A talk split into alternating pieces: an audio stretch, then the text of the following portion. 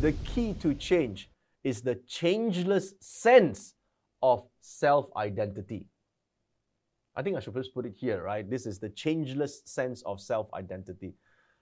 I call this the internal constitution where everything around you revolves. It acts as a pivot or the unchanging core in a person's life. So I want you to have a look at this picture. So you see the pivoting point.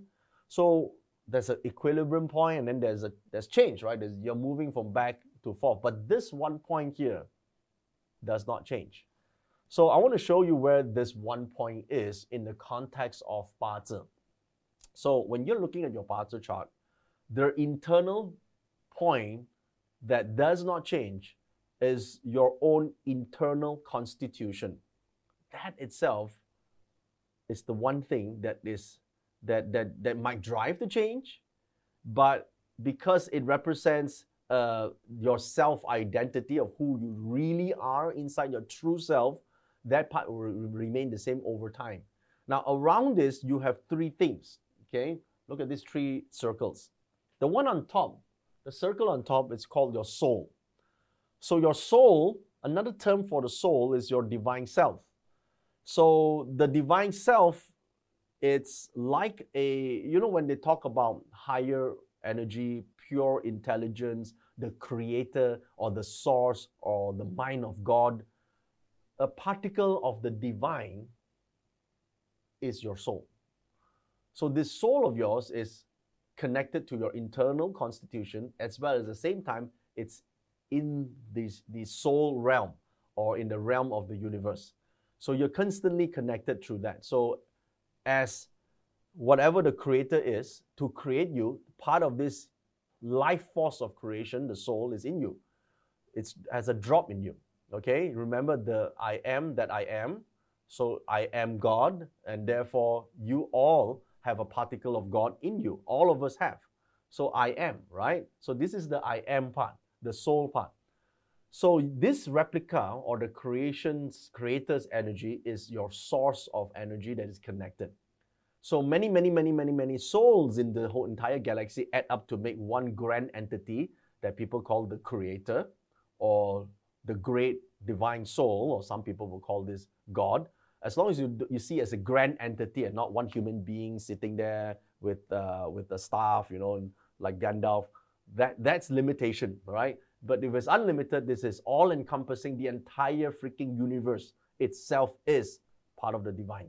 Okay, and you are one of it. You are one manifestation of it, which is the soul. Okay, so your soul has a soul palace in your Bazi chart. Okay, guys, this is the main topic, yeah? So you gotta learn about this first. So the, that, that's your divine self. When, we, when someone says, I want to access my higher self, this is what it means. Okay, your higher self is that soul, the original self.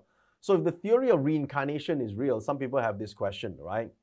So if I reincarnate now, or, or you know, uh, my, my, my parents, right, or my dad reincarnates, then I can't talk to my dad anymore. Because he's reincarnated as a baby somewhere else in this world, right? So what do I do? What do I do? Okay, but here's the thing.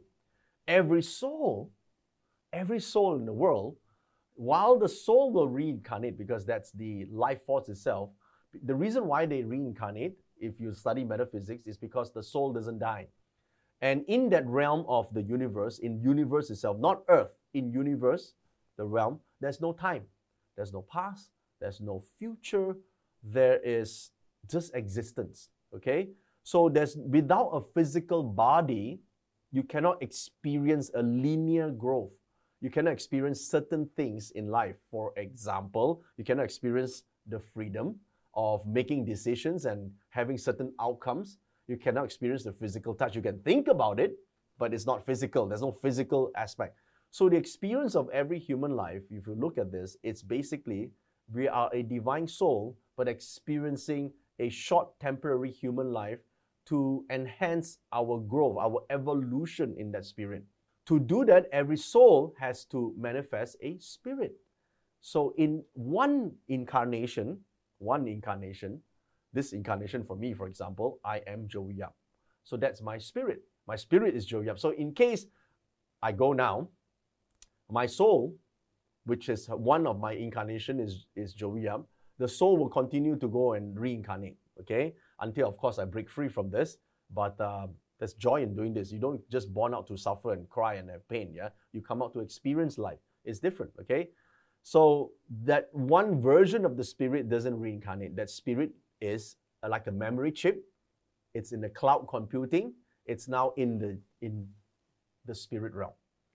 That's the values, the personality, the traits, that spirit. So that's your mind. You know, wealth is an energy imprint. The spiritual wealth, the so-called wealth as a value is your is your energy imprint. When the imprint itself is activated through your activities, the body, which is the physical realm, will accumulate it. But if you don't pursue this, then it's, it's, it's a talent lie dormant. So your nature is inclined like this, but you don't do anything, nothing will happen. And you are less valuable to the people you love as someone who doesn't have this spiritually wealthy than someone who actually does have this because then you can impact more lives and actually save someone because you can't do shit if you don't have this.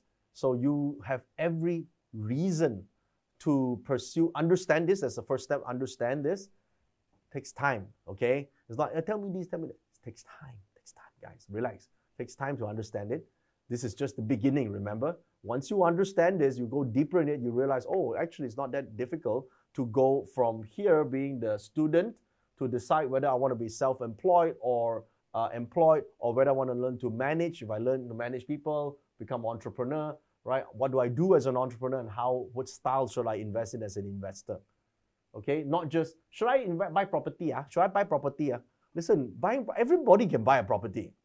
Okay, everyone can buy one, isn't it? But the question is, are you, is that your mode? Is that your vehicle to accumulate wealth? Maybe your style is different. You see how the big picture we are looking at this from is a totally, totally different perspective for a lot of people. It's not just, oh, this is a direct wealth, you become wealthy. Oh, this is an indirect wealth, you become wealthy, you have windfall gains. What bullshit is that? You've got to go in detail into, okay, what exactly is your wealth profile? How do you build this? How do you put in time, effort, energy to actually become wealthy?